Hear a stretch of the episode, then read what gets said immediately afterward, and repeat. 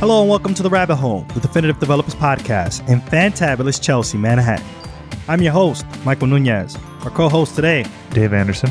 and today we got part two of books that we've read within the last couple of months. We do read. Yeah, if, you, if y'all don't know, we spend time reading. I mean, I love a podcast, but you know, sometimes you, you gotta you gotta read a book. You got to read a book, or you get an audio book, right? You, know, you want to switch it up from Oh, that's true. Yeah. from, from reading books to listening to books. I've been lazy. I think the last couple books I've digested via audiobooks. I mean, if you got a long commute, then that's that's that's a good way to do Yeah, it. the Bronx is far, bro. the Bronx is really far. it's a struggle. Yeah, I think uh, so. A little different from the first books episode that we've had. This is a little different because I don't think any of our books that we currently read were programming books, but I do think it helps you as an engineer or as someone who's interested in becoming a manager in like soft skills, right? Or just Like- someone who's a person.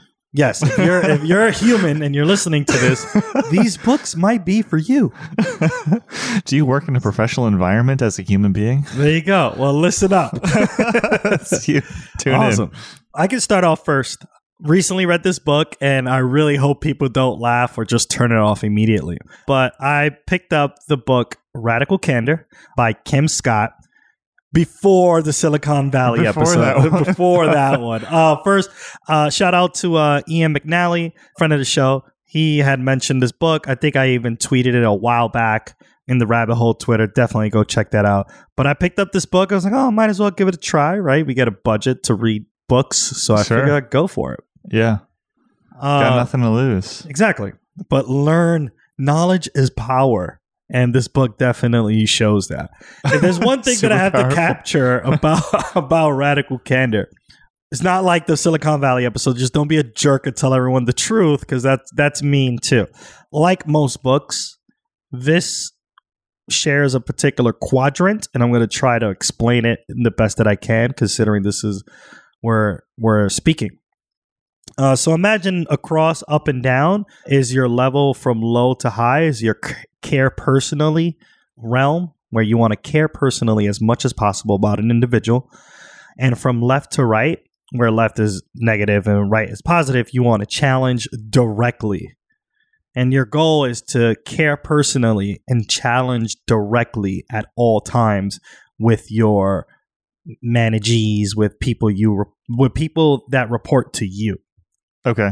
Do you do you want to do that like with everyone in your life? It sounds kind of exhausting. Oh, Just- it can be, but I think like it can be, it can be exhausting. But I feel like you kind of want to be, and I can explain like a, they use a situation I thought works really well because we've all been in this situation. yeah. But suppose Bobby, who's sitting in front of you, has spinach in their mouth, Okay. right? That, that happens to everybody. Yeah. And there are four ways Everyone that you loves can. yeah, spinach. everyone, loves spinach, you- you- or some it all the time. broccoli does it too cilantro oregano you, you got tea, something in your mouth some you have some food in your teeth there are four ways according to radical candor that people can respond to that this is the way to understand this the is world. the way this is the way to understand how to be radically candid is according to this book on the bottom left quadrant you have manipulative insincerity so just- that just sounds really mean I'm trying to but imagine what this is. It sounds Machiavellian. No, no. So this is like a, a person. I was going to say a user, but this is a person who doesn't want to say, "Hey, you have something between your teeth," because they themselves feel bad about it. Like they don't want to be put in the position to let someone know, "Hey, you have something wrong. I need to help you fix that," because it makes me feel weird if I told you that. Okay, so this is like an internal thing. This is like, an internal problem that you have, and you're unable to share or help someone. what, what was that again? That's a manipulative, Manipulative ins- manipulative insincerity. So they're not like withholding to see you suffer. Right. They just they're not insincere enough to help you in the situation and they're they're they're not changing it because of themselves. hmm So if you care personally about someone but you don't challenge them, they call that ruinous empathy. So it's when you don't say anything to someone about the spinach between their teeth because you think they'll feel bad about it.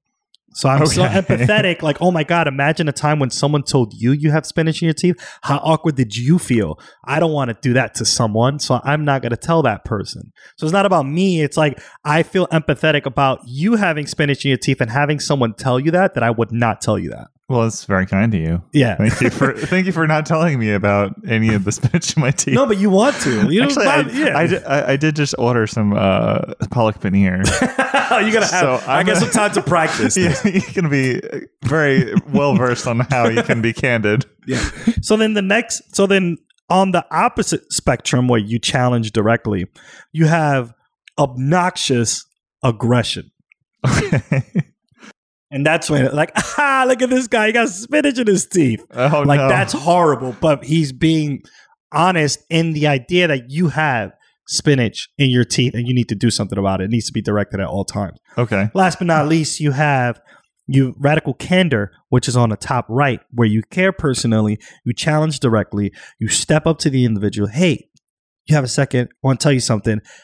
You have spinach in your teeth. You might want to get rid of it. Like just like going up to the person, being in that situation. Hey, you need to fix this in your life real quick, and then that's it. They use they use this example very very quickly. And when you use these four spectrums in terms of management i'll apply it to like real life. You know if you see someone who isn't performing as well Mhm. what do you do right? Like do you keep it to yourself because you don't want to make that person feel bad? Do you keep it to yourself because you may feel like you're not in the position to do that Mhm. are you gonna like talk trash to them in front of the entire you know engineering team in the in the slack channel or in a pr or would you like you know give them suggestions on like books to read as you're you know reviewing someone's pull request right like Mhm. there are different ways that you can communicate feedback to someone and this book does a really good job identifying what happens when you don't when you're not challenging directly and not caring personally about someone Yeah, I, I mean, actually, that doesn't sound as, as hard as I thought it was. It sounds like it'd be pretty exhausting, but like it just seems like the right thing to do. Yeah, just like be honest and be real and be upfront about things. It does a really good job capturing the different workplaces that grasps this concept. I know they they mention a lot of Google and Apple in the book, which they have their own different like ways of being radically candid to one another. But then um, Silicon Valley ran with that and made it a whole joke. So it's been, Yeah, it's been crazy I mean, since. it's it's a great moment. I, I love Jared as a character. I, like, yeah, I think I mean that book is really good in like being able to help management or people that report to you be more upfront about things when you need to. Like, you know, Yeah. how do I tell someone, hey, you're doing a poor job? You don't be like, hey, you're not working hard enough. Why don't you work hard enough? But like you have you're you're as a manager, you're put in that position from time to time where you have to give some solid structured feedback and be honest with them because you care about Mm. them. mhm. Uh, book is great. I think it was a great book to read. They have all sorts of different tips and tricks as, in management as well. But the quadrant, I always think about that quadrant all the time. You always want to be top right, radically candid all the time. okay. How, how many bunny hops do you give this book out of five? Oh, bunny hops. I think I give it a, a four out of five. Four out of five. Four out of five. Okay. Yeah, I think there are better ways to explain some of these concepts, but they're. It's good that they brought them up. I think. Yeah, yeah. It's like sometimes there are like, hey, you're being that's kind of mean. You don't want to do that, but like I get it. yeah, it sounds like a good takeaway just for life in general too. I, I don't know. Uh, when when I read a book like this, like I recently read First Break All the Rules, which is a, a book by Gallup about like studies that they did on how people can become better managers. So it's like pretty directly focused on like management and all that. But I, I, always kept on coming at it like from the perspective of just as being a person. Right. And like it's like, hey, this is actually like an interesting insight into different ways to look the way people interact and uh and get along. What was one of the big things that you you picked up from the book? Yeah, so they, they have this like mantra that they just keep on repeating through the book from like they, they start like building up from like the survey that they did and the studies and stories that they gathered. But the the end result is that they think that a lot of conventional wisdom is wrong. Like you you can't really change people like at a fundamental level. Like they are who they are and you Right. have to like work with that. So that the mantra that they're re- repeat over and over again is people don't change that much. Mhm. Don't waste time trying to put in what was left out. Okay. Try to draw out what was left in. That's hard enough. okay. Always in italics. It's very like poetic. oh, that's great.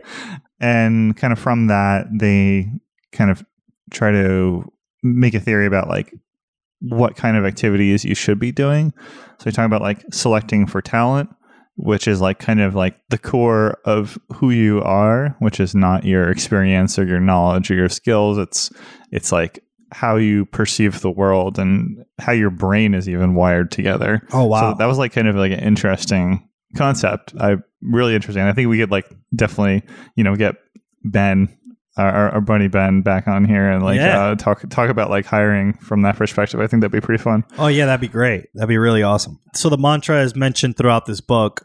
Which one of those four? So I'm gonna read the four again. People don't change that much. Don't waste time trying to put in what was left out. Try to draw what was left in, and that is hard enough. Which one of those four like resonates with you the most? I mean, it's the the idea about like drawing out what's what's left in like that's that's like an interesting idea where the person is who they are and you need to help them perceive who they are and you also be need to be perceptive about who that person is in order to help them pull out whatever they have even if even if they don't know about it Oh, interesting. Because like it's the both of the two individuals working together to actually do the drawing out, right? Because it's not just the person, you know, letting it out. Because that's not the mantra. It's draw it out. So, right yeah it's it takes some work. But yeah so like the, the core responsibilities that they, they outline is like okay selecting for talent like i mentioned before uh, defining outcomes not having like a process but like just saying not like step by step how you're going to do it but the general gist of what you want to get done so people can do it their own way. Focus on strengths not weaknesses which i this is one of the the more interesting things that I, I want to talk a little bit more about that and the last one was uh, find the right fit. So don't just like keep pushing people up a ladder. Like make sure that they're moving into a new role with open eyes, or or they're progressing in their current role in the best way possible. oh, interesting. You said you wanted to talk about the focus on strengths, not weaknesses. Yeah, yeah, That's So- really interesting. I think they mentioned that also in Radical Candor because, like, we often tell people, like, hey, you need to work on these X, Y, and Z things, but don't, those are usually like the weak points of an individual. right. Yeah, yeah. It's like you're just trying to round somebody out into like the perfect sphere. So then it's like, okay, now you are ready for promotion because Yeah. you're perfect. but in in a lot of cases like it, it's hard to round that out you may have like strengths that you could excel at a lot better like and they, talk about like different ways that they like kind of studied successful people and compare them to like unsuccessful people in the same job. And there's a lot of similarity between unsuccessful and successful people. Like they share a lot of the same core things but just people who are failing like are missing a little bit of something. Whereas people who are average there's a wide variety in that. But they do talk about some ways that you can like deal with weaknesses which i i thought was super cool like that that that was really interesting one way is to devise a support system so like if you have a hard time remembering names then you know write it down yeah. Have a book, have a small book. have a right? small book yeah. if you can't see then get glasses Yes. Uh, don't call, yeah. don't call everyone Bobby. That's, did you don't want to do that at all. I I mean I think that's the support system too. yeah, it totally works. But that's you know you got to be from the Bronx. Yeah, that's it's- very specific. The next one I really liked was uh, find a complementary partner, yeah. which is like, hey, that's some pair programming right there. Yeah, we no, talk that- about that. that's yeah that's a great that's a great uh, way to deal with weakness i find that oftentimes i rather pair with someone that i'm like in a stack that i'm not like fully comfortable in just so that that person can like show me the way of like dealing with these things like if i pair with someone i want to pair with someone who knows more ruby than i do right Yeah, so that i can do like the react front end stuff and the other person can you know can handle the rail stuff so that i can you know get better at my react Yeah. So I guess there's like that. There's that aspect. Like that person has a different knowledge than you, or different skills than you. But I think that also works like at the fundamental like core of who you are. Like when you're pairing uh, with somebody, I often find that when I'm uh, working by myself, like I will be very methodical about the upfront analysis I'm going to do, and I'm going to think about all the different ways that it could go. But if I pair with somebody, especially like certain people, like I, it, it's a lot easier just to jump right into it. Right. And I, I think there are definitely different personalities that I mesh with like really, really well, like where it's like exponential, right? How much more productive and how much better the code can get, and I, I think that kind of has something to do with like this this kind of idea. Yeah, I think yeah, I, I can see how that can be very helpful and when it comes to pair programming. Just like having someone to complement uh, your skill set is just a great way to go back and forth, get the feature done, and before you know it, it's five thirty p.m. and you got to go home. Yeah, exactly. Yeah, and then and then the last thing like is kind of like a less interesting way to deal with it, which is find another role, which could could be like just you know stop working on the back end, like work on the front end, or like, hey, hey, Bobby, I'm sorry. This isn't the right fit for you. You got to get out of here. this isn't working out for you at all. Find something else to do. Yeah, but I, yeah, I feel like this this is kind of like pretty applicable broadly across like all kinds of relationships that you're trying to like be productive with. And, and I th- and I think that like when you have, I mean, the problem, especially like at work, is that they, you know, as a developer, they expect you to do all the things, right? So you have to find a place that that uphold like this three this three you know pillar system, and I think finding an alternative role is, is something that I wish I, I can see more often in other places because you know if you're not just because you're not good at this particular skill set or this particular stack doesn't mean that you won't be good in any of them, right? Right. Like and and like the ability for a manager to identify what a person is good at and then have them excel in that takes a lot for an organization to kind of uphold and like and like continue. Right. I think I've worked at a place where the person was a developer and they didn't want to do that anymore. You, I want to be a project manager, and the place was the the organization was like, okay, let we'll put you in as an interim project manager. We'll see how that works. A month later, he did the project management thing. Boom, I like this stuff. And they acknowledged that that he did a good job being a project manager. So like yeah, to find yeah, yeah. an alternative, like the or he had a uh, request. Yeah, yeah, he wanted to get this alternative role to be a project manager. The organization said, "Okay, we'll do that." They actually it it worked out. Boom, it's great. So when you when you have that structure set up, it's really cool to see. And it was the first time I saw it. I thought it was amazing. Yeah, they talk a lot about this in, in this chapter too, like casting, like making sure that you know you know what those strengths are and know what the weaknesses are, but like mainly just be like, okay, where are we going to move you to mm-hmm. like get the most bang for your buck? Right. And, it, and it's good for the organization too, right? Because then they keep this person who had a lot of contacts in the organization and it can use that skill set for something else. If he needs to jump in or pair with somebody or further explain something technically, he can. Yeah. It's just really like a really solid workaround. Pretty yeah, much. that sounds great. I think both of the books that we mentioned, you know, both deal with definitely a form of support system for an entire organization or your people who report to you versus like a support system or structured way of giving feedback that needs to be told, I guess, in Radical Candor. It's just really interesting books that we ended up reading that had to do with like management is pretty cool. Yeah, yeah. And life. And life. and life. Follow us now on Twitter at Radio Free Rabbit so we can keep the conversation going. Like what you hear? Give us a five star review and help developers just like you find their way into the rabbit hole. And never miss an episode. Subscribe now, however, you listen to your favorite podcast. On behalf of our producer extraordinaire, William Jeffries, and my amazing co host, Dave Anderson, and me, your host, Michael Nunez, thanks for listening to The Rabbit Hole.